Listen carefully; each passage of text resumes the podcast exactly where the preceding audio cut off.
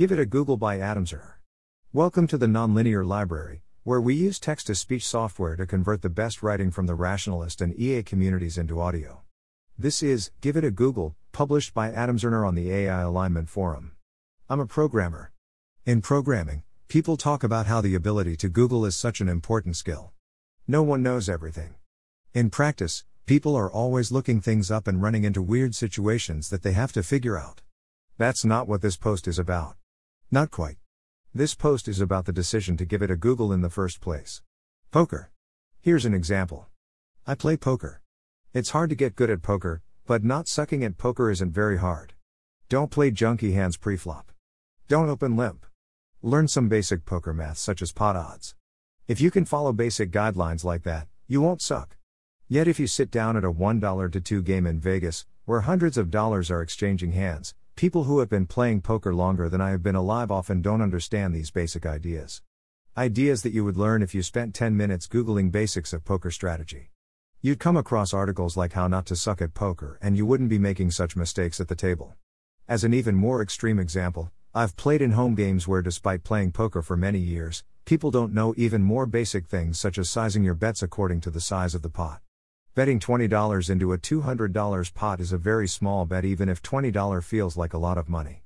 Your opponent only needs to put in $20 to have the chance at a $220 pot. Great risk reward. In general, bet sizing is an incredibly complex topic, but all you have to know is to size your bet between half and the full size of the pot. The 80-20 principle really applies here. Health.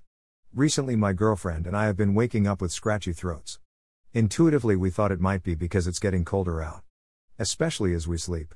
So we tried sleeping with the heat on higher. Turns out that was the exact wrong thing to do. I gave it a Google and the issue seems to be that using the heat dries out the air, and dry air causes the sore throat symptoms we were experiencing. Shopping. I bought a humidifier last night. I could have just surfed around on Amazon a bit and picked something out. Instead, I gave it a Google first. It worked out well, I learned some really interesting things. A humidifier is something that seems simple where it doesn't really matter which one you choose. Turns out that intuition was also wrong. It's something that you'll probably need to refill once a day, so you want it to be easy to refill. That means purchasing one that has a flat edge so you can sit it down on the counter while you refill it. My previous one was spherical so I couldn't sit it down like that. I had to hold it in one hand while I used the other hand to pour water into it. Such awkwardness adds up in the long run. Same story with ease of cleaning. With my previous one, the spout was small enough where I couldn't really reach inside to clean it and it had weird nooks and crannies that were hard impossible to clean. One type of humidifier is called an evaporative humidifier. The main advantage is that it won't over-humidify your area. Once the humidity hits 50% or so, it'll naturally stop producing as much humidity. The downside is that it is loud, has more moving parts, and requires you to purchase parts for it as a recurring expense. After learning all of this stuff on the Wirecutter's humidifier guide, I was able to pick the right humidifier for my needs instead of just finding the cheapest one on Amazon with decent reviews, which probably would have led to a good amount of future frustration. Tennis. My girlfriend and I started playing tennis. We had played 3 times and made a little bit of progress, but still weren't very good. Before our 4th time, I decided to give it a Google. I came across this YouTube video, beginner tennis lesson, forehand, backhand, and serve. It was great. It's amazing how some of those simple tips were so helpful. Without them we would have been doing much more floundering around. Beginner tennis lesson, forehand, backhand, and serve. Restaurants. I find that there is a pretty high amount of variance in restaurant quality at a given price range. Most are pretty meh and leave me questioning whether it was worth spending my money there. But some are incredible and leave me very happy to have spent my money there. Especially the hole-in-the-wall type places. I really enjoy seeking those places out and channeling my inner Anthony Bourdain. Review sites such as Yelp and Google reviews are far from perfect. Blogs and Eater are somewhat of an improvement, but also not perfect. Still, spending 10 minutes skimming through such resources will definitely move the needle and seems like a great use of time. Dishwasher. My dishwasher hasn't been working very well. I gave it a Google and came across All Reliable Wirecutter's position on the topic. I learned some very useful things that surprised me. Cheap dishwashers still do a great job at cleaning. The thing that makes expensive ones better isn't that they do a better job at cleaning. This went directly against my initial impression that the old dishwasher in my not renovated apartment was the problem. If you pre-wash your dishes too much, It could cause problems. The water in your dishwasher that accumulates is crud and stuff from your dishes in it. The dishwasher measures this concentration. If it is low enough, it assumes your dishes must be clean and stops. This too went directly against what I previously thought. I had been trying to do more and more pre-washing to fix the issue. Dishwashers need to be cleaned. With all of that hot water and soap in there, who would have thought? As a bonus, it's significantly more energy efficient to use a dishwasher than to hand wash. I previously always tried to hand wash stuff and fill up the dishwasher pretty full so I don't have to run as many loads. Cooking. I made black bean burgers last night. Before doing so I hit up my trusty resource, Serious Eats. They have a great article on black bean burgers that really improved the quality of my cooking. Here are the important things I learned. Baking roasting your beans makes them more meaty and less mushy starchy. Some cooked grain or nut like cashews give it a nice textural variation on the inside like you'd find in a normal beef burger. It's also nice to get some pockets of fat on the inside of the burger, and cheese works great for this. But you need a firmer, fresher cheese like feta. A gooey would just melt and be more uniform. Unlike beef burgers, you have to use moderate heat. Otherwise the outside will burn and the inside won't cook all the way through. I'm not sure how much this example really meshes with my main point of give it a Google. If I just gave it a Google, I'd probably come across some more standard recipe that wouldn't mention these things. I also cross-referenced with Budget Bytes and sure enough they didn't mention these things. Here this only worked because I was previously familiar with Serious Eats and knew to look there. So it'd probably be more accurate to say give reliable resources a quick check than give it a Google. COVID.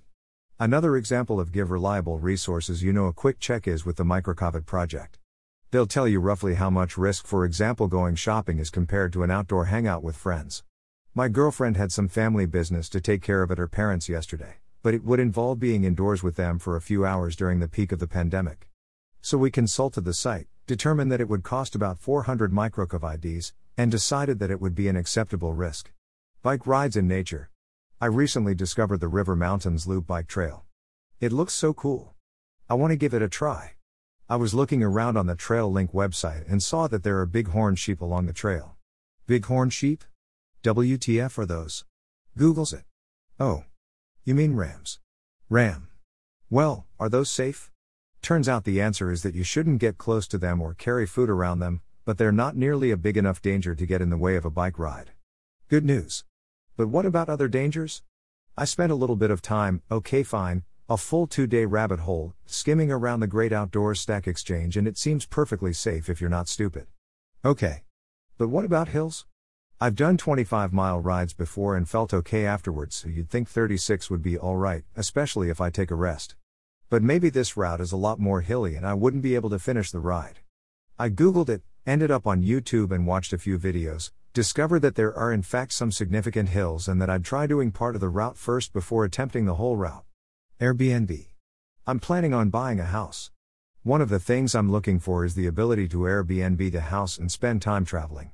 Particularly if I buy the house in Vegas where the summers are crazy hot and I'd like to get away. How easy is this to do? How big is the risk that it just fails and doesn't generate any revenue? I spent some time Googling around for answers to these questions. And this time, I didn't find them. I think that this is a key point. It's okay that I didn't find the answers. I've listed 9 examples in this article. This one is the 10th, so I'm batting 0.900. I think that's probably in the ballpark of my true success rate with Give It a Google. Given these odds, Give It a Google is still highly worthwhile, even though you risk leaving empty-handed at times. You gotta risk it to get the biscuit. Conclusion. Perhaps you can tell, I'm a little bit passionate about this Give It a Google idea. The return on investment is just so huge. A few minutes can teach you so much and help you avoid so many headaches. I remember the first time I learned about Google. I was at my grandparents' house. My grandpa has always been a curious person who likes to learn. Whenever I go there he likes to sit down and teach me things, which I thoroughly enjoy. Normally he has a mild excitement to him when he explains things to me. This time though, there was a noticeably higher amount of excitement to him. He taught me about this web search thing he read about in the newspaper. You don't have to know the website you want in advance. If you know the question you want answered, you can enter it in and Google will show you the websites you should visit to find the answer. That's amazing. Try taking a time machine back a few dozen years, find someone at the library searching for something, and tell them you have a machine that will show them exactly where to search. Avoids a lot of frustration, right? Now try telling them that the entire library fits inside of this little machine. And that the machine fits inside their pocket. Madness. But this is the reality that we live in. I don't think we take enough advantage of it though. Given how quick and convenient it is to research certain topics, I think give it a Google is a major low-hanging fruit that society should spend a lot more time plucking. Thanks for listening. To help us out with the Nonlinear Library or to learn more, please visit nonlinear.org.